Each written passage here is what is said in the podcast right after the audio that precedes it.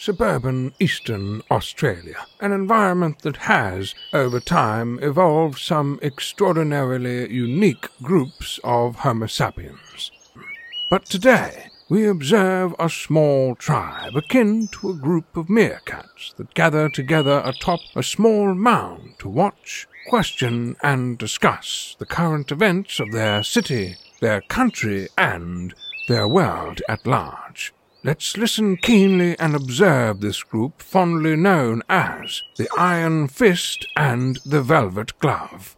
Congratulations, dear listener. Somehow you've stumbled across the best little podcast in Australia, in our humble opinion. The Iron Fist and the Velvet Glove. This is episode 197.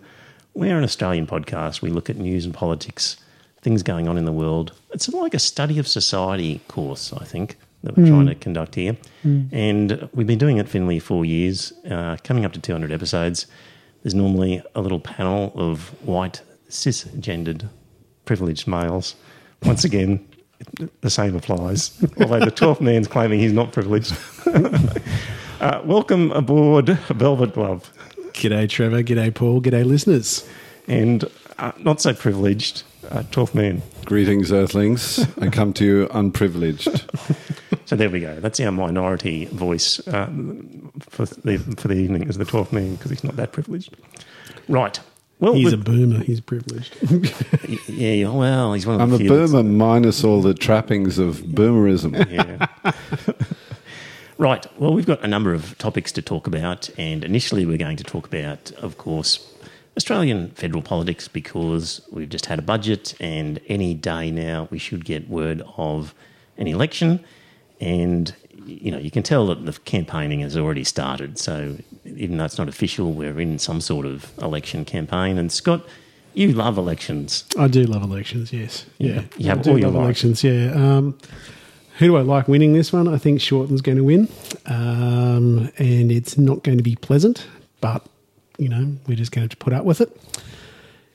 The, um, the polls aren't too bad 52 48, that sort of thing. Like, yeah, I know that. Uh, it's th- There is something that, um, and this is uh, something George Megalogenis said just recently. He was talking about the uh, smouldering issue for the Labor side, the uh, franking credits issue. Now, he was saying that there were 2,000 people in every electorate that were affected by the franking credits no longer being refundable. Really? Yes. This is his argument. On average. On average, there was 2,000 in every electorate. Now, if you look at that, in my seat of Bonner, now that was only won by Ross Vasta with 3,000 votes last time or thereabouts. If he convinced 2,000 people to stick with him, mm. then he's got the then he's got that in the bag. Whereas mm. if you look at that on purely on percentage terms, that's a seat the Labor Party should pick up. Yeah. So it's not necessarily in the bag for Shorten, although I think Shorten's still got it. Yeah. But I don't think it's going to be the uh, runaway success oh, that Labor Party's hoping for. Mm, that's interesting. Absolutely, it's very interesting. We'll have to see what happens on the night. Mm. But uh, typical um, conservative fashion um, by the politicians and their, their their, their supporters is just the uh, scaremongering that has started mm. and as you know, dear listener, we purposefully here get news from all different sources uh, left wing, The Guardian, right wing, The Australian. And uh, Terry McCrann um, in The Australian wrote a piece um, saying that Bill Shorten and, and Chris Bowen have made it official and fully public. Labor has a two stage strategy to destroy Australia. And he goes on. No, I do not mean cause conventional left wing pie in the sky harm, nor do I mean a Labor policy framework that threatens to take Australia to a crazy Gough Whitlam style future. No, I really do mean destroy, as in demolish, level, raze, wreck, and most pointedly, end the existence of Australia. This, this is the sort of article that you get in the Australian these days. He just uh, basically says, we'll all be ruined. So literally destroy Australia, not yeah, figurative. Yeah, because there'll be no coming back once once Bill Shorten's finished with us, is what he's saying. Oh, look, and, such... that's just nonsense. I mean, Shorten's not going to be a very nice president, a prime minister. I mm. don't believe it's going to be a very nice government. And as was said to me last Monday night when I was out with him, he says, uh, I said, you know, I'm voting for the Labor Party this time, but I'm doing it under protest. And he said, You're doing it through gritted teeth. I said, Yes, I am. You know, uh, I'm not looking forward to a shortened administration. It's not going to be pleasant. However, the Tories have done themselves no no no favors for anyone other than themselves. They have buggered up everything that they've put their hands on, and their last their last nail in the coffin was get, was knifing Turnbull the way they did. Anyway, they're they're finished now. So Yeah, I heard an interview with Terry McCrann. Yeah. I'll just play a bit of it here. Okay, it's, it's kind of it's strange. Why does my heart go on beating? Why do these eyes of mine cry? Don't they know it's the end of the world? Yeah, he's got a good voice, really. Surprisingly. I think McCrann was a lunatic, but apparently he is. Oh, he's a lunatic. Yeah. Yeah. And then we had, um, of course, the thing about um, electric cars, and Yeah. um, and uh, the Labor government has, has come out with a policy where they basically want to aim for fifty percent of new sales to be electric vehicles, and um, hopefully a little bit later in this podcast, at some stage, we're going to get a call from a friend of mine who's an expert. So we won't go too much into it at this stage, but. Uh, again, it was another scare campaign by ScoMo because uh, he was saying that that this policy of encouraging 50% was going to be again almost the end of the world for uh, for people because he was saying well you won't be able to buy your ute and go camping here's a grab of what he said It's not going to tow your trailer. It's not going to tow your boat. It's not going to get you out to your fa- favourite camping spot with your family. Bill Shorten wants to end the weekend when it comes to his policy on electric oh, vehicles. For God's sake. so we've got the end of the world and we've got the end of the weekend Yep. Oh. You know, it- it's that's nonsense is why people are turned off it. Yeah You know, now how many people actually tow anything when they go camping? Most people just throw a tent in the back of their car and they drive there. Now, Hyundai is releasing the fully electric Kona at some stage this year. It's going to have a range of 440 kilometres on a single charge. Hmm. You know, But will it tow a boat? no, Yeah. it won't tow a boat. Yeah. You know, Well, he's that's the right. problem. yeah we've he's the end of the that- weekend is coming Well, the end of shortly the- before the end of the world The end of the weekend is going to be for those boomers and that sort of stuff who like hitting the like hitting the open road with a caravan. They are stuffed. You know that's that's going to finish them. But you're still going to have petrol stations. You're still going to have be able to buy petrol the day after we all go to fifty percent electric vehicles. W- will I still be able to drive my gas guzzler? You can if can. you wish. Yeah, yes, yeah, you will just good. pay for it. That's all. yeah Okay. So, um, one of the other things to come out of this was um, Bill Shorten, in his uh, reply to the budget speech, uh, came out with a lot of money for cancer.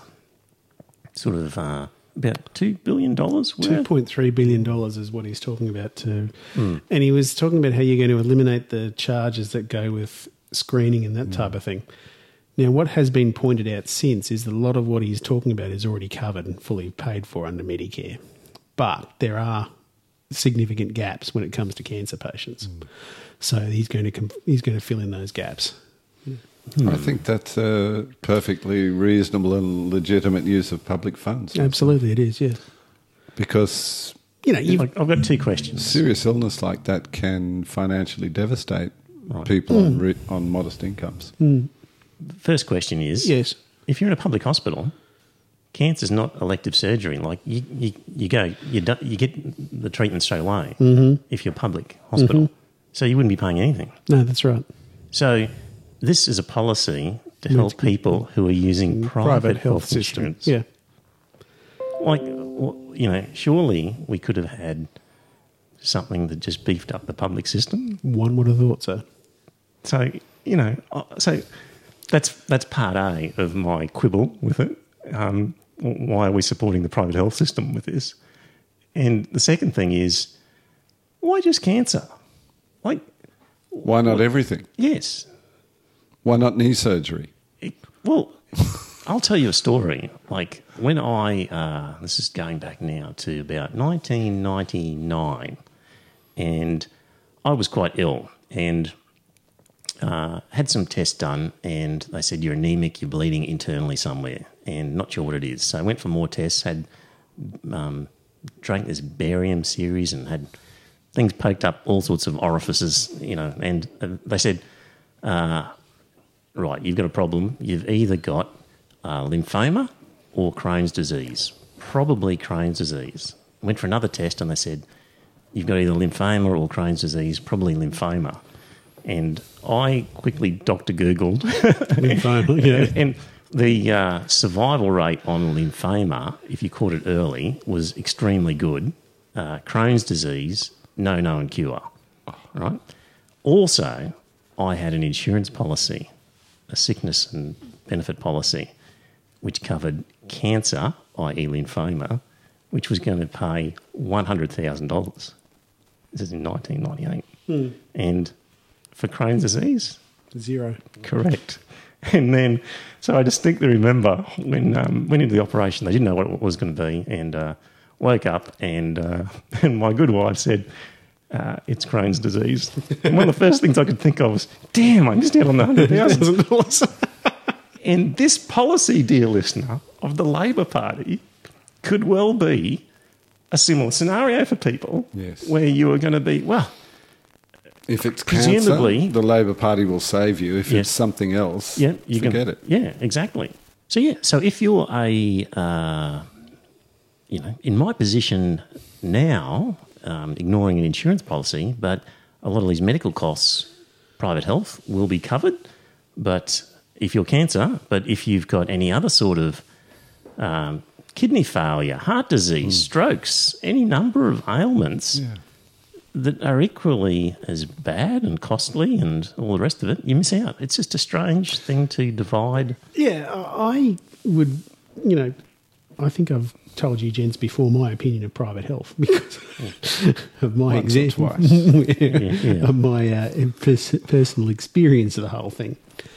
I would love to see the whole private health system be absorbed into the government, and then if we ended up having to pay a little bit extra in our Medicare levy, which I don't have a problem with, if you had a fully funded national health service, you know, and I would love to see us adopt the Japanese system where you go in once a year mm. and it's a visit to the doctor that takes the entire day. You arrive there, they take you bleed into a vial and they then that goes off to test, then you get some breakfast and then after that they go through and they they weigh you, they do everything else. The whole thing ends up with you going through a full body MRI What? Yeah. Every year Every year.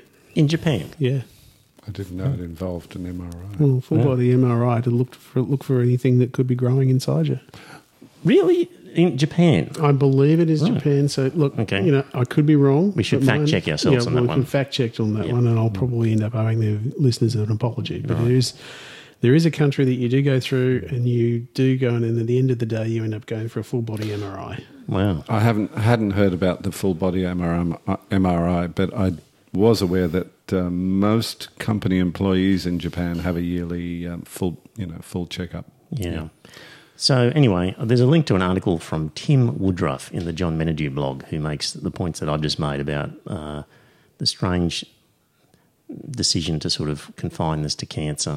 I think it's mm. just PR, isn't it? Yeah. It's just you know because cancer is that sort of you know Yep. that illness that everyone dreads the most, and so if they say we're gonna we're gonna you know help people with cancer, it's very good PR for the Labor Party. But of course, as you point out, it doesn't much help those who get some equally serious and equally potentially fatal disease that just isn't called cancer. Yeah. Well, that's the whole point. Heart condition is just as fatal. It- you know. it is the leading cause of death, Yeah. according to this article. Mental illness is the leader when it comes to years of a quality life lost. And uh, patients without cancer often suffer as much or more than cancer patients because they live longer. So, um, yeah, there we go. Good point from Tim Woodruff. So, anyway, look, it's better than nothing, but it's still a strange decision. Hmm. The other thing about the, what's going on at the moment, Scott, is the election hasn't been called. No, presumably because Um, I don't know because I was expecting, like everyone else, that he'd go and see the Governor General last Sunday to avoid this final week of um, Senate estimates hearings. But he didn't. And money? Yes, Why do you think there's money involved? money's involved because they can use taxpayer money. Oh, for the advertising. Yes, that's right. For they, they- advertising. They, can they can continue to advertise until the election is called. So there's all these bullshit ads on about, Yeah. you know, Infrastructure just, just advising you of your rights. You know, you're entitled to this and entitled to that. And Hmm. oh, by the way, the government's doing this and the government's doing that, hmm. which they can't do once he calls the election. That's very true. Good Yeah. point. Hmm. And have they really done much in terms of infrastructure? They They've they've done a lot in terms of advertising. They've done a lot in terms of advertising, you're right, but the infrastructure spending is coming. Yep. So they have said that there is record infrastructure spending that's on its way. So they're saying you you know you want to keep this going, you've got to re-elect the current government. As if the Labor Party wouldn't, of course, spend money on infrastructure. So, so they're wanting to spend a lot of money about what they've been doing, but their problem is that they haven't been doing that much, but they still want to spend the money. so there's an article from the Shovel, uh, which was um, new government ad, just a 30 second clip of Scott Morrison burning taxpayer cash. After spending more than 250 million in official government advertising since January last year, the coalition decided to, tr- to try another tactic to get voters' attention with a 30 second commercial that's just Scott Morrison setting tax dollars alight. A spokesperson said that after developing so many official advertising campaigns over the last year, the government had totally run out of things to promote decided actually burning money was a far more efficient way to fuck over taxpayers. We've been burning taxpayer money in a figurative sense, so we thought we may as well get literal. I do like the shovel. That's good. Uh, there's a nice picture there of Scott Morrison walking away from the burning pile of stuff. Which, dear I listener, just would like to remind everyone there was a Labor government prior to this one Yeah, that used do to it. do exactly the same thing that this lot does. They all do it. They all do it, and they've got to stop it. It's bloody crook. yeah, they do. Yeah, yeah. Now, militant vegans. Yeah, we, we just we just had this thing where where they were uh, blocking the traffic in Melbourne, Melbourne, yeah. and then they entered a lot of uh, Abattoirs? abattoirs and uh, locked chained themselves to things, and very very militant Yeah. group of vegans. Um, I wouldn't have thought vegans would have enough energy to Well, launch a they do, campaign yeah. like that on that sort of diet, but apparently I was wrong. Well, you know, you can get plenty of protein out of soybean extracts. So what's that? The You might get protein, but you're missing iron and other things, maybe. yeah, I know that, but you can you can get that from. But other, meat provides a more yeah, I know. Meat provides it more efficiently. compact, Hmm. dense, nutrient dense package than any of their vegan What's vegan the word I'm burgers. for the whole. Oh, It'll come to you. yeah, it's stuff you slice up and you fry it. Um, tofu, Tofu. That's it. Yes. right. Yeah. Yep. So they can get plenty of protein from there, but mm. you're right. They don't have iron and that type of thing. complete. No, it's not as complete. Yeah. Anyway, this mob had plenty of energy, and mm. I can't really see that they're going to get a lot of people on board with that sort of tactic. No, it's not going to work. It, Um, you know, the whole thing was it was designed to. Well, it was a protest that was in line with an anniversary of a film that was released. Was it Dominion or something like that? It was a film. Mm, yeah. right. Anyway, Dominion is a film that apparently explores the allegedly cruel methods at which animals are put to death in abattoirs. Who knows? Hmm.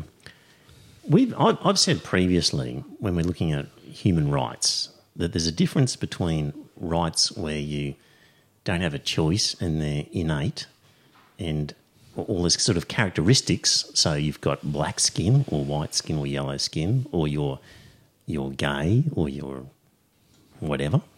Uh, what were some of the other things that were sort of inherent? Um, Whether you're female Yes, male. gender. So, um, and and basically, the right to be uh, not discriminated against for those characteristics was superior to rights that you had because of ideological content, where you identified with a group because of your ideology, and basically saying that religions are just an ideology. So they're in that second category. When there's a battle between rights, then the people who are claiming rights by innate things like skin colour, they have superior rights to people who are claiming rights through. I know where you're going with this. Hmm, where am I going? Pigs and sheep have inherent rights Well, well, not to be eaten by people. well veganism is just like religion. It's just an ideology. ideology, yeah. And and we've said like you shouldn't discriminate against people for any reason. And I think I used the example of because they're a squash player. But the better example now would be well, vegans. Like religions are no different to vegans because these people clearly have a, an ideology that is central to their life and that they're prepared to die on the hill for. And uh, you know, when you think about it, there's really not a lot of difference between vegans and religions. And if we're constructing human rights laws and anti-discrimination laws where we're we're figuring out that there are these certain groups who should not be discriminated against, I've said previously, you shouldn't limit yourself to a particular list of groups. You just should say, well, if somebody's unfairly discriminated against because they're a member of any group, then that shouldn't be allowed. Got to be a fair reason why. And um, so, yeah, when it comes to vegans, um, this means there's a, a link here to an article, and basically, there's a guy in the UK, I think, who was claiming he was discriminated against for his veganism. He was complaining that the, uh, I think it was their um, kind of like a superannuation scheme was uh, of his business was was investing in things that were not vegan friendly, and he got sacked, and he said it was because of his beliefs in veganism. And anyway, the employment tribunal will decide whether veganism is a protected belief on the issue of unfair dismissal. Hmm. So, um, Well, good luck with that. yeah. You shouldn't be discriminating unfairly against people because they're a member of a group. There are times when you have to discriminate, uh, like Yeah, but- I'm not going to hire a four foot guy for my basketball team because Hmm. it, there's a reason for discriminating against them. So, uh, But know, in so this that's a particular- fair discrimination. Yeah, In this particular case, it it is something to do with an investment in the pension fund, Y- yeah, yes, which has got something to do with animal cruelty or something like that. yes. I don't think he's got much of a leg to stand on, really. Probably not, but it'll probably be the case that they will say, well, technically speaking, veganism is a protected belief, but you've just taken it too far and it's not really going to apply in this case. Hmm. Yeah. So there's another Royal Commission coming up. Hmm, into the d- disabilities, isn't it? Correct. Hmm. Yeah. So um, ScoMo gave a tearful press conference where he announced that. Talk about crocodile tears. You can't believe It's it. I'm going to sound like a real hard bastard here. Yeah. I'm getting sick and tired of seeing tears from our politicians. Right. You know, I honestly think that we should be a lot more stoic in a situation like that, mm-hmm. particularly when it came to that. You know, it was. Oh, ScoMo was claiming something about his brother in law, wasn't he? Mm-hmm. Yeah. Mm. Anyway. Yeah. Look, there's another Royal Commission on as well that you mightn't have heard about. Uh, I'll just play a bit. Of, I managed to get some audio of it. So here we go. Cool. Well, welcome everybody to this day one of the Royal Commission into whether or not the Prime Minister of New Zealand can become the Prime Minister of Australia instead. This commission was established in response to the groundswell of support for the leadership qualities of Jacinda Ardern, which, when juxtaposed with the gormless, wide eyed personality vacuums currently operating out of Canberra, leads us to the inescapable conclusion that she would indeed be the right person to lead our nation forward. Now, to the naysayers, it should be noted that this wouldn't be the first time we've had a leader from New Zealand in this country, and I refer, of course, to the Barnaby Joyce experiment. now, on the topic of compassion, the world watched in admiration as Miss Ardern donned a hijab in solidarity with the Muslim community, though I do note Australia has already had a female leader stand in Parliament not only wearing a hijab, but in fact a full burqa. And I acknowledge Miss Hanson's contribution to our nation's unity. when Miss Ardern spoke Maori, English, and Arabic, it stood in stark contrast to the baseball cap wearing dad joke, holding his thumbs up and barking, Go Sharkies. or his likely successor, the faceless party machine in an ill-fitting suit, currently Stephen Bradburying his way to the lodge. Stephen borrow Bradbury. a phrase from our Kiwi cousins, it's hardly much of a choice, bro. now, tomorrow we will be subpoenaing Gold Logie winning broadcaster Waleed Aly for a first hand account of the charisma of both Prime Ministers, noting that Miss Ardern began their interview with a heartfelt embrace, whereas Mr Morrison displayed all the warmth of a service station meat pie. And finally, once Miss Ardern is installed as Prime Minister, I have no doubt our great country will embrace her like we have all recent leaders by undermining, sniping, and swiftly removing her from office after three weeks. that concludes today's hearing. Don't dream. It's over. It's uh, Sammy Joe. He's good. He is funny. He's very good. When's he on? Like, what does he, when does he appear? I only see him via Facebook stuff, and then I have to go and look at iView. But I, I No, just he, he don't. pops up occasionally on uh, various TV shows on the ABC. I don't know about other channels. Right. So, uh, so there we go. We haven't heard much of that one. Now, there's been a lot of talk in recent days about China. So, Four Corners did an expose about how our politicians are uh, unduly influenced by Chinese donations. And we had been speaking in the last few weeks, 12th Man, that you might give us a bit of a talk about Taiwan in China and um, put us in the picture of what's happening there. Okay. Um, look, uh, without going into you know too much detail, I was I was um, quite quite surprised to find that the mainland Chinese government under the the emperors, of course, China, you know, for many hundreds of years has been ruled by emperors. And up until quite recently, a few hundred years ago, they really took very little interest in Taiwan at all, uh, which surprised me because it's such a, you know, substantial chunk of earth, uh, not too far off the coast of China uh, proper. But anyway, uh, the first people to really take an interest in it were the indigenous people of Taiwan. They refer to them as the Taiwanese Aborigines. And they've been there probably at least, you know, 3,000 years, they estimate. But I guess what we're looking at is the modern history of Taiwan's what we're interested in. Okay, so the Europeans, when the Europeans, like the Dutch, the Portuguese, uh, Spanish probably, and eventually the English, started exploring uh, the Far East, uh, the the Portuguese and the Dutch had a bit of a uh, bit of a battle over it, but um, there was a Dutch colony established there in the 17th century, um, followed by an influx of Han Chinese immigrants, from, you know, coming across the Strait of Taiwan. So basically, that there were very few Han Chinese actually living on Taiwan before that, before the 17th century, which really surprised me. But apparently, they'd just left it to the Aborigines. Okay, so So the Han, the Han Chinese are, are the the predominant. the dominant Yeah, uh, ethnic, ethnic group of China, mainland China. Yep. They, they're usually referred to as the Han. Yep. Um, so anyway, it uh, it changed hands a few times over those few hundred years, and eventually was reclaimed by the Qing dynasty, if that's how it's said, in 1683. Uh, there was a war between China and Japan in the last decade of the 19th century, 1895, and the Japanese claimed Taiwan as part of the settlement. The, the Chinese lost.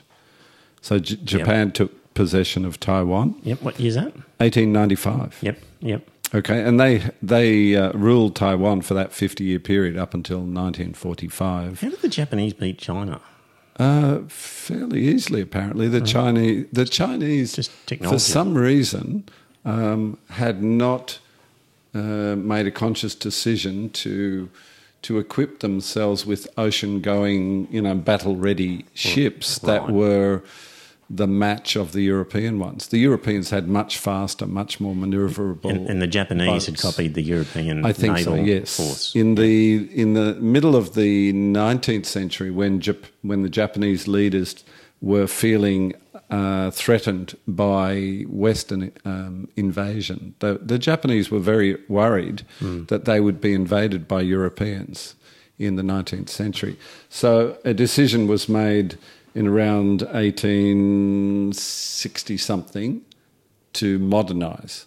So they, they changed the, the government, uh, installed a new government. Um, it's referred to as the Meiji Restoration in Japanese history, where they actually reinstalled the emperor as the head of state, whereas prior to that, for several hundred years, had been a shogun had effectively ruled the country. Okay, so they reinstalled the emperor and set up a kind of um, constitutional style government. They sent uh, young Japanese uh, scholars abroad to Europe, to North America, to learn everything they could about the modern world. And they set about creating a modern nation, a modern nation state of Japan. Yep. And, and, you know, So just much more outward looking than the Chinese. just- Oh yes, Yeah. very much so. Mm. And so in 1895, anyway, Japan claimed Taiwan as sort of war booty in a mm-hmm. sense. Uh, so for 40, for 50 years, the Japanese administered it, and apparently the Japanese did a lot of good work in terms of infra- infrastructure. We were talking about infrastructure spending earlier. The Japanese put a lot of intr- infrastructure spending into Taiwan. They built railways, they developed uh, education systems and industry. A bit like the Romans. Well, maybe. Yep. They, they, they developed the agriculture. They were exporting rice and sugar to Japan proper Right. Um, to, you know, Yep. to, to help feed Japan's uh, national uh, infrastructure build-up, you know, and in industrialization. Japan became an industrial country. okay, so was it was it was it like a, a rape of a colony, much like the European powers had, were, were raping their colonies? well, colon- I, colonies? suppose you could see it that way. But apparently, that a lot of the Taiwanese thought it wasn't a, a terrible thing. right. Because prior to the Japanese, there was very little development going on, whereas the Japanese actually did try to develop the economy and develop the infrastructure of the place. So there, there were apparently groups of Taiwanese who were very strongly supportive of the Japanese, others who were a bit more nationalistic and wanted uh, a kind of independent state in Taiwan. Um, so it's quite interesting. Um, of course, in recent years, uh, 19, 1949, the the nationalists in China lost the civil war to the communists, and they retreated, and they took, I think, several million people with so them. So the nationalists were uh, Kuomintang, led by the Chiang Kai-shek. Yeah, the Guo- Kuomintang, led by Chiang Kai-shek. Right. Um, that's not how the Chinese pronounce either of them, but yeah, but, yeah, that's, I just remember Kuomintang from high school modern Yeah, history. yeah. and they were uh, free market sort of. Well, it was really a military dictatorship for Okay. some years, Yeah. to be honest. Yeah. And in fact, they they put down some uprisings very ha- heavy-handedly Mm. on a few occasions. Uh, they murdered uh, I don't know how many, but a lot of people, a lot of ordinary Taiwanese people were basically shot um, just to quell any uh, dis- discontent, any uprising, you Mm. But anyway, they eventually in the 1980s they switched from this military dictatorship to a parliamentary democracy. Okay, but uh, sorry, that the, the nationalists they left China for Taiwan Yes. Uh, well, they they, the they the did a war. strategic retreat. when? Like, And that was at the end of the Second World War. No, at the end of the Chinese Civil War in 1949. The, Okay. the war ended in 45. Okay. And then the communists and na- nationalists had a civil war. Okay. And by which time Japan had been thrown out of Taiwan Oh, because yeah. of the end of the war there. That's right. So Taiwan was just uh, a vacant. Uh, Yes. Taiwan, Land, Taiwan was yeah. part of China. It was called Formosa. yeah. Yeah. Okay. There- there Okay. were Oh, about- it'd been returned to China as part of the post-war. sort That's of, right. Uh huh. Okay. And something like 300,000 Japanese nationals were repatriated Right. uh, after the Second World War ended. They were repatriated back to Japan. Yep. And uh, it became, well, it was ruled by the nationalists, obviously, um, from 1914. Well, it was ruled by the nationalists all, all the way through because they were effectively the Chinese government at the end of the Second World War. Yeah. They were officially the Chinese government, the nationalists, right? In all the, you know, post-war uh, negotiations and treaties. So the United States was allied with the nationalist Chinese government. which was based in Taiwan at that point. Well, no, it was Oh, oh. based in Beijing Okay, but had until to Taiwan. 1949. okay, and at that point, was America still talking to them as the Chinese Y- government? yes. and kept going. And for many years after that. okay, and at some point, they then said we better swap to the mainland guys because Well, that came with Nixon. right, okay. So what year was that? That was in the 70 70s? Two, I think. Yeah, where So Nixon Nixon's- visited China and decided that to recognise mainland China, yeah, that, that was in Taiwan. America's interests ah. more than just Right. protecting little Taiwan. Right. Okay. Yep. But Ta- you know, in the meantime, Taiwan's economy hmm. has gone ahead in leaps and bounds. It used to be. Ref- do you remember people used to talk about the four Asian tigers? It was South Korea, Taiwan, Singapore, and Malaysia. I think wasn't it? I thought it was Malaysia. Yeah. Yeah. So Taiwan was really developing much more rapidly, you, you would think, than mainland China. Hmm. Um, so when I was young, if something was bought from made in Taiwan, it was considered rubbish. Yes. It was just it was oh, look at that made in Taiwan. That's it was right. considered a very poor Yeah. substitute. It was like when I was a kid, made in Japan was considered Yeah. rubbish. And of course, now made in Japan is, well, just about the best you can get. yeah, it's a selling point I use with art supplies that we sell. Okay. Yeah, yeah.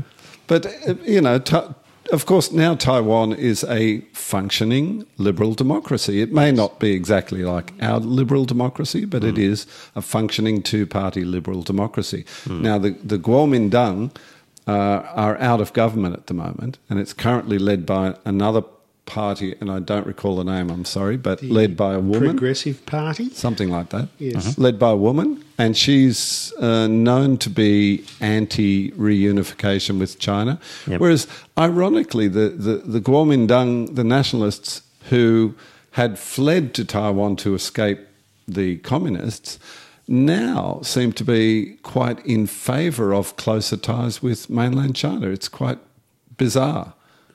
Well, they can probably see that the powerful elite get to keep a lot of stuff and make a lot of money. That's right. And So it's the just the poor plebs that are the ones that are under the thumb, basically. probably, Yeah. yeah, And that's a very cynical uh, sort of maneuver, isn't Yeah. it? So mainland China has never recognised Taiwan as, As a an independent country, independent no, country. not at and and you've got experience with Chinese students who Yes, yes, yes.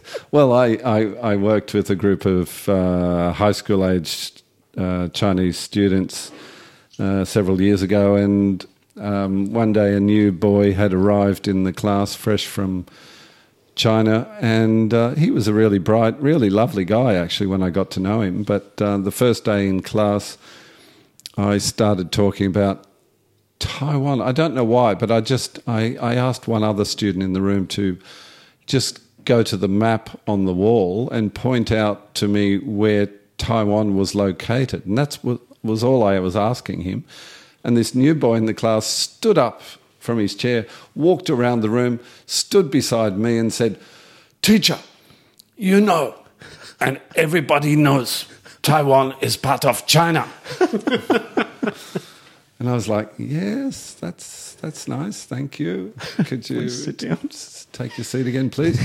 but um, you know, I understood where he's coming from because I've studied Chinese history, and and I know that uh, still now, apparently, in schools, Chinese kids are taught. there's no such thing as Taiwan. That is China. Well, they're- you don't even recognise. They're not taught anything that clashes with the official party line, Yeah, I've got a couple of Chinese homestay boys, and and they're taught to hate the Japanese as well, which well, is uh, kind of no sad. one one his village was ransacked by the Japanese, so he's got a bitter, um, particular bitter view of them. But back to Taiwan, I just sort of needle them occasionally by by suggesting somebody might be Taiwanese, and they just you know no no no Chinese because Yes, there's, there's no no such such thing thing as as Taiwanese. Yes, yes. And and interestingly, when when I uh, I still work with students uh, from Taiwan sometimes, in fact, quite regularly, and they they're also can be a little bit touchy about being called Chinese. Oh, yeah, yes, Yeah, no doubt. And you say, "Oh, you, you're you're of Chinese culture," and they say, "No, Taiwanese." And I say, "Yeah, yeah, I know, but Taiwan is part of that Chinese cultural part of the, planet. Hmm. They say, "Oh, but I'm Taiwanese," and I say, "Yes, I understand you're Taiwanese." But you speak a Chinese language. No, I speak Taiwanese. Yes, I know, but Taiwanese is a Chinese language. Hmm. It's a Chinese language. You can call it, you know, there are many dialects. It's one of them. But, you know, yeah, there is this kind of touchiness. You've got a theory that there's an anniversary coming up. Yes, I have a theory that hmm. there is an anniversary. Well, I don't have a theory about the hmm. anniversary. I know the anniversary is coming up in 2021. In fact, I think it's July. I, th- I previously thought it was September, and then I saw something and I had to correct myself. July 2021 is the 100th anniversary of the creation of the Chinese Communist Party. And it was created in Shanghai, I believe. Mm-hmm. But the 100th anniversary is coming up. And Xi, Jing, Xi Jinping, being the fairly aggressive, uh, nationalistic leader that he, is, that he is, yeah.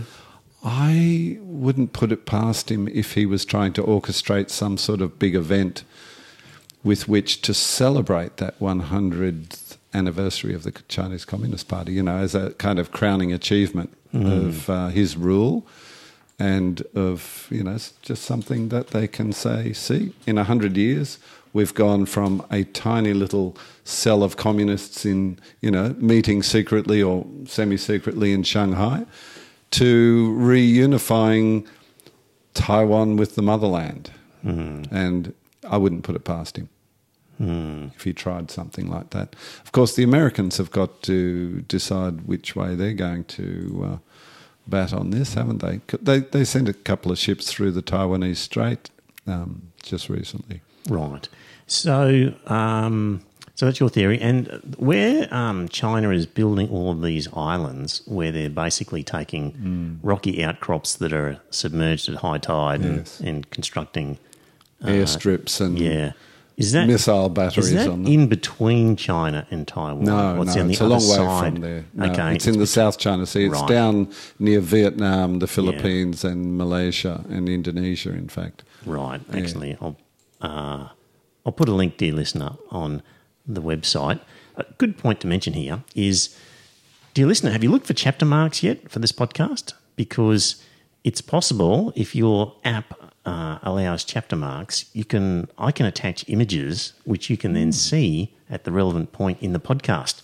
So I'm going to images of you, fist. whatever images I want to put up that are relevant to this. I'm going to put up a little map of uh, of what we're talking about here, Yes. and it will appear on your on your podcast player. Now, your normal iTunes or your normal iPhone um, podcast app will not show the pictures. So uh, here's what you need to do: there's a free app for iOS which is called Overcast, and for Android there is Pocket Casts. So if you use either of those as an app and muck around, you'll see chapter marks, and you'll then be able to look at maps and pictures and things like that that we're talking about. And you can also jump from one topic to another without listening to the whole thing. So chapter marks. Hmm. Overcast. Yeah, Overcast for Apple and uh, for Android, Pocket Cast will make that easier. Hmm. So yeah, so that'll be interesting, twelfth man, to see what happens with Taiwan and China. Bit risky though for them to invade. It would be. I, I- I can't see a full scale military invasion really happening. Better off just to buy off the elite and guarantee them that they'll get to hold a lot of stuff, Well- and we'll just let them in peacefully. I've been led to believe that mainland Chinese can can already invest in property in Taiwan. Right, but it would be the Taiwanese worried about losing stuff. So if they can just convince the powerful elite that they'll they'll be better off. Very good, twelfth man. Nothing else to add to that. That's good. Not, not really. Okay, but that's good. See, hmm. Our knowledge of history and geography, for me, it's extremely poor when it comes to Asia. You learn more about European and American Yeah. history than you do about our closest neighbours. Right. Um, there's an article from Crikey about the Murdoch Empire. And look, it can't be long before Rupert drops off the perch. Oh, he's only ninety or something, isn't he? Yeah, I don't know, but he's. Um, it it can't be long. You sort of think, well, the whole edifice has been constructed by this guy. Maybe when he departs, it will become a more normal organisation, perhaps. Do you know what his sons are like? Well, that's the point. Um, Lachlan is a hell of a lot more conservative than the old man is. Yes. So Lachlan, who's in favour at the moment um, and is the one likely to take over, is extremely conservative, dear listener. Like terribly so. And it's not going to improve um, once there's a handover. So there's a bit of a link to an article from Crikey and the extracts from that. But um, so the other brother, James, he seemed to be um, not quite so bad. But I'll just quote part of the article here. Um, James went so far as to put out personal statements in response to the violent 2017 Charlottesville neo Nazi rally. Lachlan, meanwhile, reportedly once went into the office of one of News Corp's Australian papers to complain about an editorial in favour of same sex marriage during last year's postal vote. And he believes global warming gets too much attention. So And he's probably not a vegan. who knows? So yeah. Um, funerals are better without funeral eulogies, declares a bishop. This really stuck in my throat. A senior Catholic bishop has banned family members from giving eulogies at funeral services in his diocese. Why? Why would he do that? God alone knows why, because apparently the fact that I got up and gave my mum's eulogy was somehow offensive to him because it should have been given by the minister or the Protestant. So you started this, Scott. well, apparently so, yes. Yeah. I find um, funerals that are dominated by, By clerics. religious bullshit. Just- oh my god, they're painful, aren't they? they are, and it's so. I know. I, I went to my my uncle's funeral some time ago, and he was speaking as if he was this really devout religious man, and I knew that he he had very little interest in the church at all. It's just bullshit, and I, I really was tempted to stand up. You know, like like a character in a cartoon. You know, like that that old loony cartoon where the um, the devil walks into the church and yells out, "Bull dust!" you know, I wanted to stand up and, and shout it, but I didn't. Of course, I Yeah. Well, I Much hope to too. be attending both your funerals rather than the other way around. But on the assumption that I go before you two gents, um, I'm, my instructions are to cremate without delay. And if you want to have a funeral service, you can have it around an urn of ashes Right, okay. cremate, cremate without. without delay. Our funerals are going to take forever because we're going to have to play all the extracts from these podcasts. special edition. yeah, that's right. It'll be, it'll be a special lengthy edition podcast. Eul- eulogy edition. Yeah, from beyond the grave. yeah, it will be. Yeah, we'll go on forever. Mm. Right. Um, let me see. What else did I have to say here? Oh, um, I've been reading a book. I finished reading it. I'll, I'll talk about it next week. But it was looking at all of these right wing think tank organisations that um, cropped up and heavily influenced our federal politicians. And one of the things that uh, the guys who did them said was that obviously they were good for influencing public opinion because they encouraged people to write you know articles for newspapers and politicians would come to meetings and things but it was just the social get together face to face meetings were really valuable for networking and we're not doing enough face to face meetings gentlemen we need to With who? with free thinking brisbaneites like like harry here we go What timing? harry can you hear me Hey Trevor, how's it going? Yeah, pretty good. We're in the middle of our podcast, Harry, and this is perfect timing. Do you need a pseudonym, Harry, for the podcast, or are you just happy to go with Harry? Oh, I think I'm happy to go with Harry. Okay. Sounds like a and, song. and are you able to talk freely about the work that you do, Harry, or is it, uh, you know, was it hush hush confidential? Somewhat. Okay. So I've, I'm putting you forward, Harry, as my expert on on the recharging of electric cars, and could you sort of indicate? That's risky. Right. well, well, in my small circle, you are the expert, Harry. it's a low bar, and you've made it. But hey, so um, you're working for a company that is making car charging stations in Australia and is making them for the Australian market and also exporting them around the world. Is that correct? Yep. Correct. Uh, and Australia's got quite a significant sort of share of the market for this sort of stuff. No, actually, Australia. It's funny that we manufacture in Australia because only about 1% of our chargers stay in Australia. Yeah. Okay. So a lot of where are they going? Europe and America mostly. So right now we'd probably have about 20% going to America and then 70% to Europe. Right. And across Europe, it's uh, in specific locations as well. So Norway is a, a huge one for us. They're our, our biggest market. What about Finland? I, I'm not sure each country's exact details, but uh, the Scandinavian countries are definitely up there. Okay. So we're manufacturing car charging sort of equipment and shipping it off to Norway.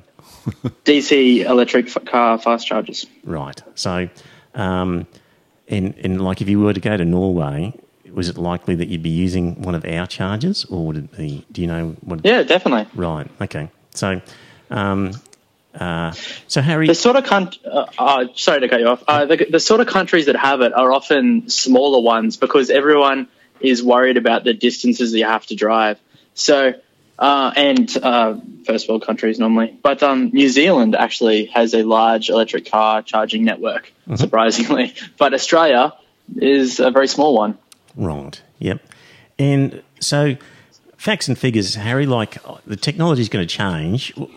Currently, what's what's it like as the experience of, of charging your average electric car? Like, how long do people people do it overnight in their homes typically, and just a little top up as they're driving around, or how is it? What's a typical experience? What, how long does it take? because it's a new market, I'm not sure there's really a typical yet. But what the, all the cars are different, and that's the the biggest thing. So for most users right now, they would just charge at home overnight, and that's more than sufficient. A lot of the most people's cars will be able to last them a week or two between charges. Um, so maybe they just top it up overnight, or maybe they don't bother a lot of the time.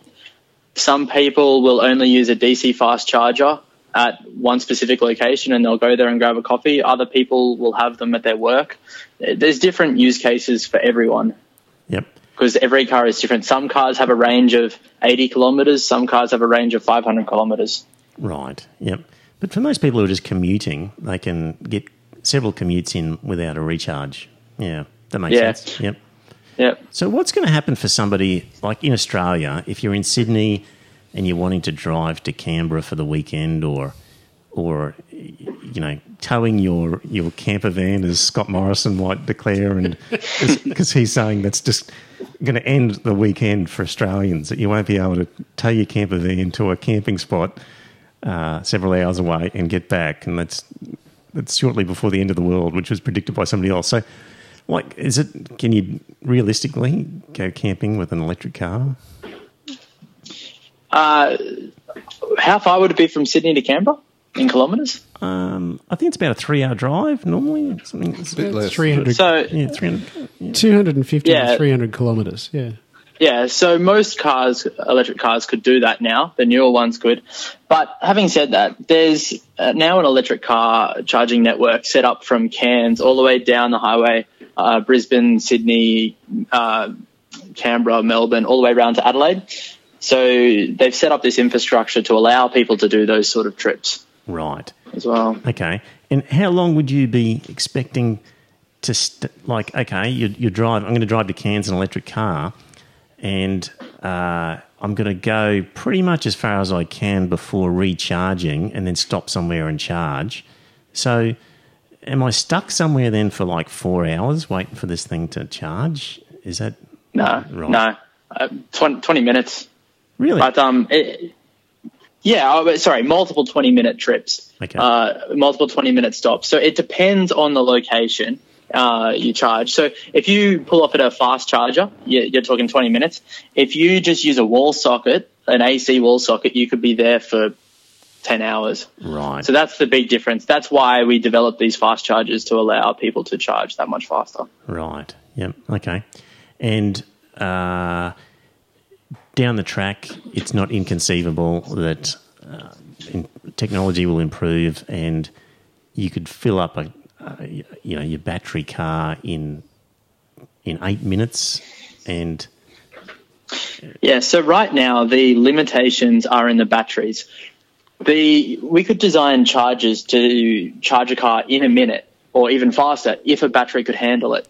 But battery technology is only so good, and you hear this in multiple cases in, with capacity and size and weight and everything. Charging speed is just another limitation that they currently have. right, But what will likely happen going forward is that the access to chargers will just be there'll be so much access to them that it won't become that much of an issue. You'll go to the shops and there'll be charges there, and maybe different shopping centers offer incentives for you to go. They'll offer you free charging so that you go there, or your house will have a charger, your workplace will have a charger, your apartment will have a charger. There'll be these opportunities for a lot of people, and if you only need to charge once a week, once every two weeks, it, it doesn't really matter. It there'll be ample opportunity for you to do so, yep. and it shouldn't impact your day to day life. Yep. And in your humble opinion, Harry, you know, a target that 50% of vehicles sold in 2030 will be electric cars. Do you think that's going to be tough to achieve, or is it do it in a canter? I think that would be very tough. All right. Uh, how many how many people? What, sorry, what was it? What did you say? Fifty percent of cars to of, be sold. Of, of, new cars, you know, yeah, you know, cars sold in the year 2030. So, Uh, That's just there won't. One of the biggest problems is there's not that many options. right. So right now, I think in Australia you can buy five or ten different types. There's a lot more in Europe, but that will improve. But in 2030, there there'll be w- significantly more petrol or diesel engines compared to electric cars. That the use case won't be there for everyone. I think it would be very unlikely.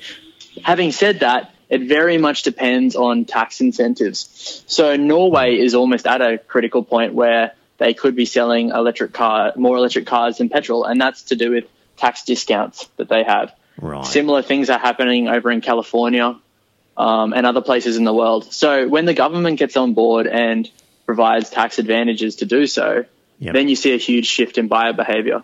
But right now in Australia, there, the advantages aren't there, and the DC charging infrastructure isn't really there, and there's limited options on what you could buy, Yep.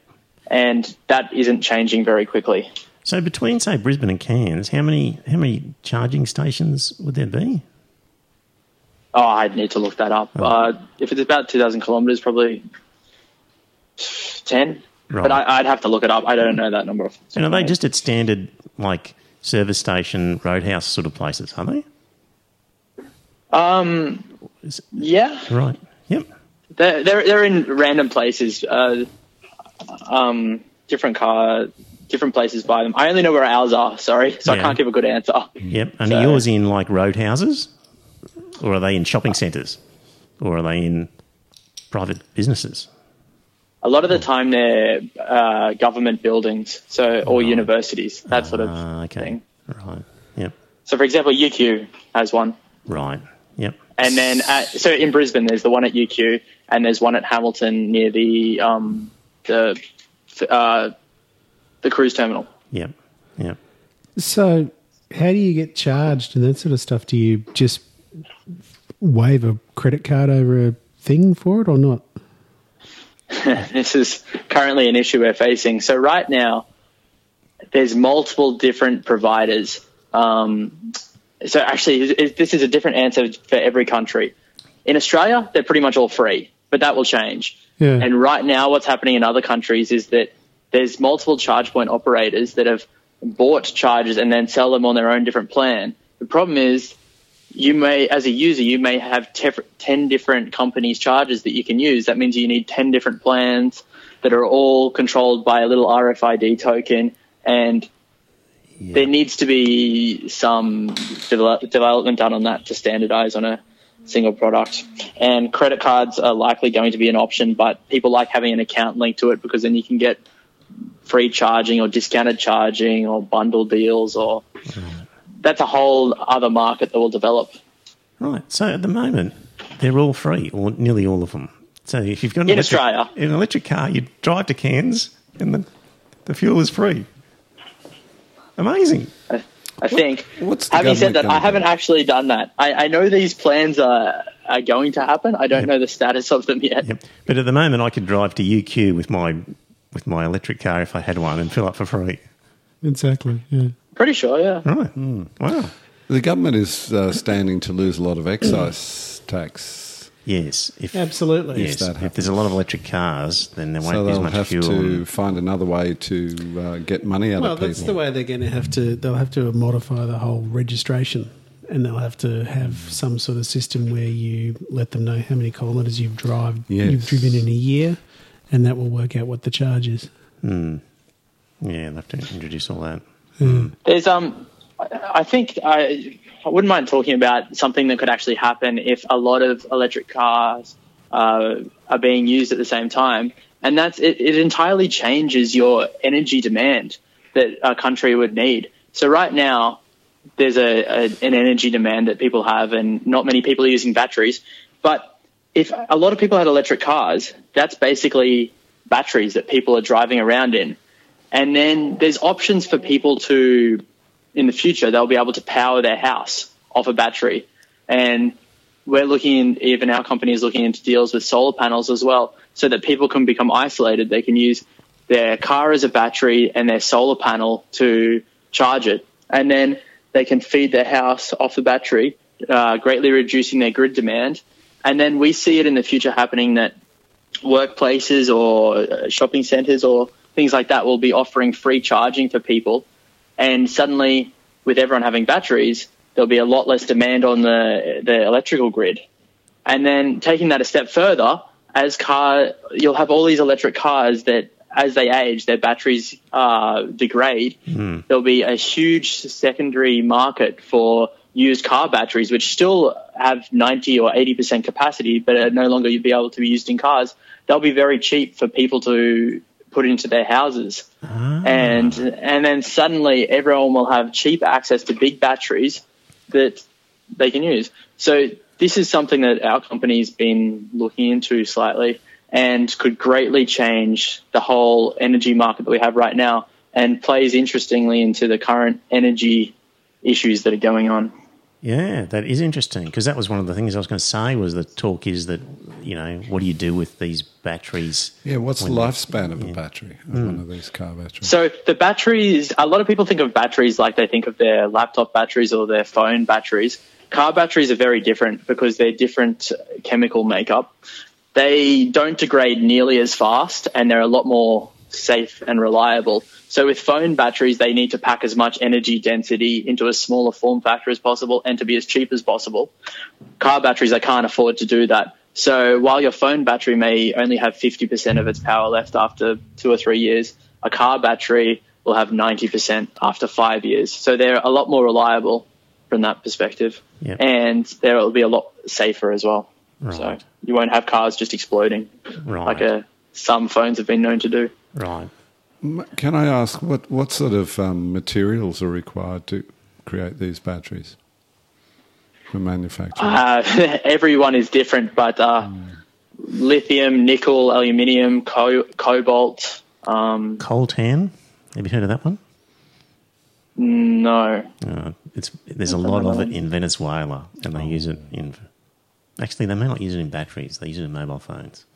Yeah. yeah, I think I actually have heard of that, but I don't know the details. What else do we need to know about car batteries, Harry? Or is, are we now fully au fait with the, the entire industry? Well, what what did you want to know? So you came into this saying that you had a side, and knowing your podcast, I'm sure you have a side of some type. What, Oh, well, what, no, what did re- you want to know? Well, it was just because uh, Bill Shorten had come out. He was interviewed on a radio program, and they said, you know, well, how long does it take to charge a, a car? And he said, oh, I don't know. Depends how much charge is in it. And I said, well, how long? And he said, oh, depending, might be eight minutes. And and people sort of then went to town on him and said, well, no, it takes ten hours. You fool. You don't know what you're talking about. And so I've just been hearing discussions saying that that it's just going to be really difficult and cumbersome for Australia to transition. So I wanted to know how easy it was going to be. So I didn't have a position, Harry, on this one. Like I don't come into I don't come into things But you know, Harry, um, we've got to move along on this podcast because we're already over the hour mark, and I know that you get really upset if it goes for longer than an hour.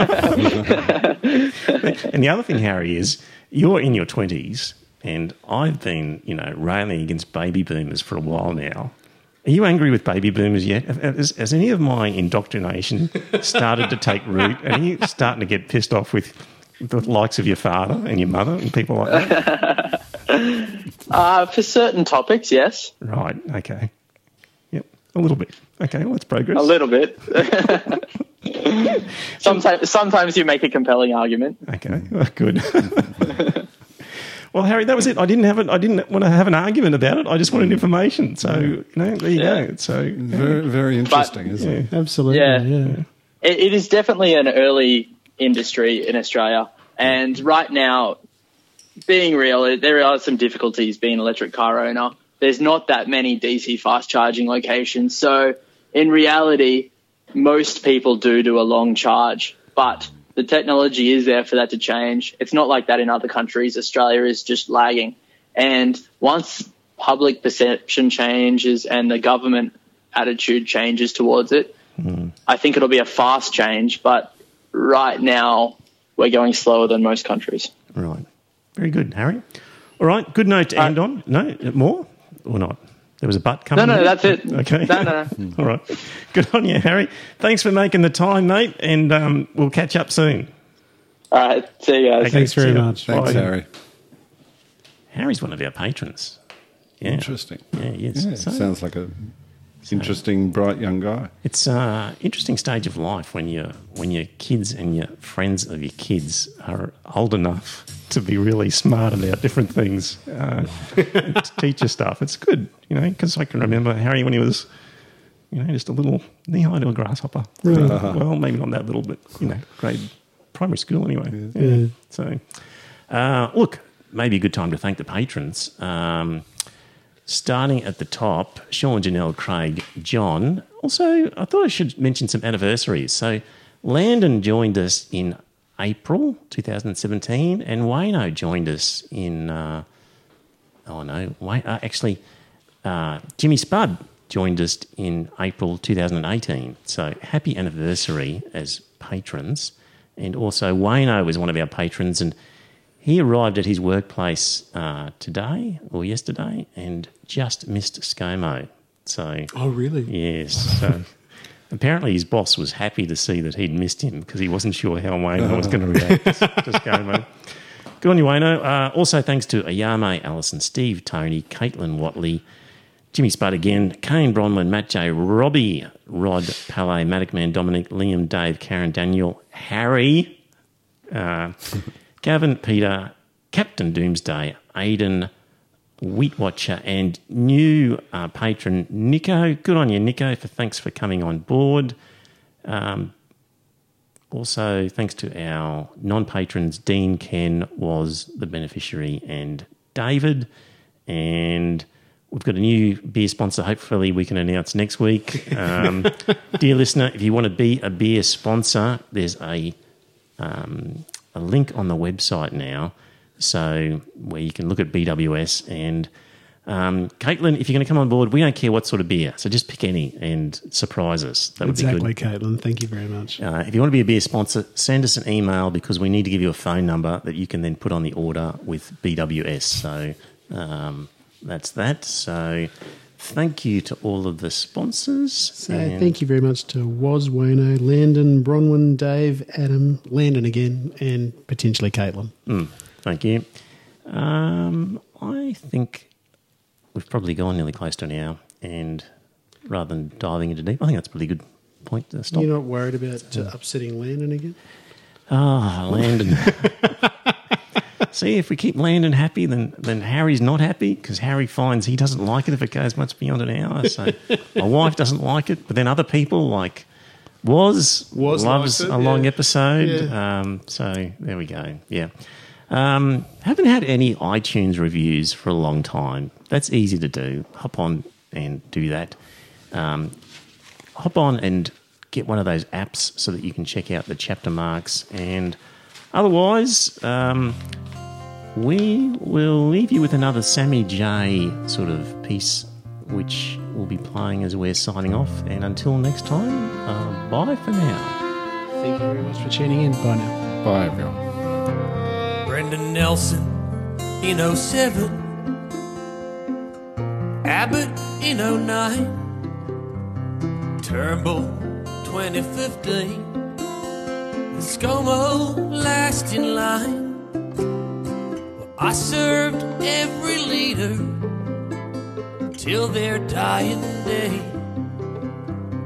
Now the sun is setting on me.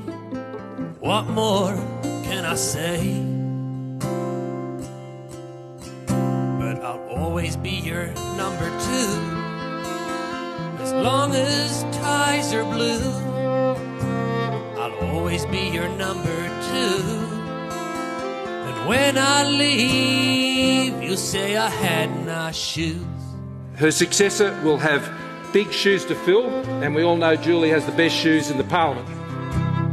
21 years of service in the parliament, 11 as your deputy. But when my chance came to lead you, you smiled and said to me that I'll always be your number two.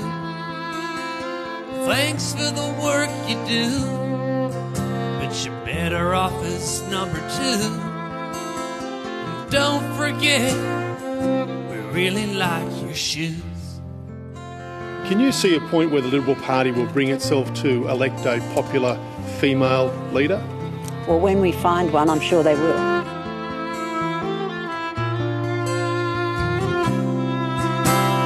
21 years of service in the parliament, but one thing that I couldn't believe when it came to a vote between me and Peter Dutton, you put me down as number three. And I shirt fronted Putin, I was queen of making deals. But the Liberal Party ladder, it's quite hard to climb in heels. I guess I'll always be your number two. I did everything a man could do, but you can't list my achievements. You just say I have nice shoes.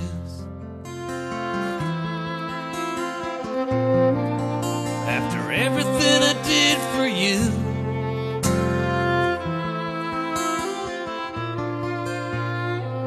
I'm glad you like my shoes.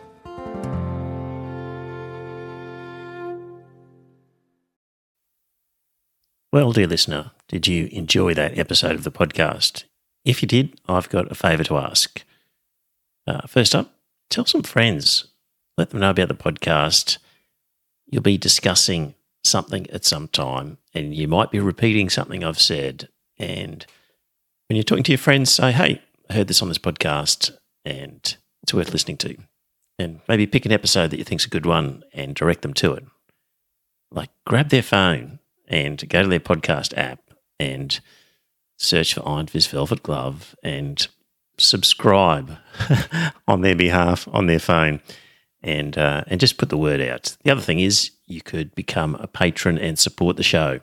So if you go to our website, you'll see a link to Patreon, and there are some different options for subscribing and paying per episode. And really, the amount that you pay depends on what you get from the podcast. So there's different levels ranging from $1.50 Australian to I think $10 and various ones in between. It's really what do you think it's worth? Is it worth a cup of coffee?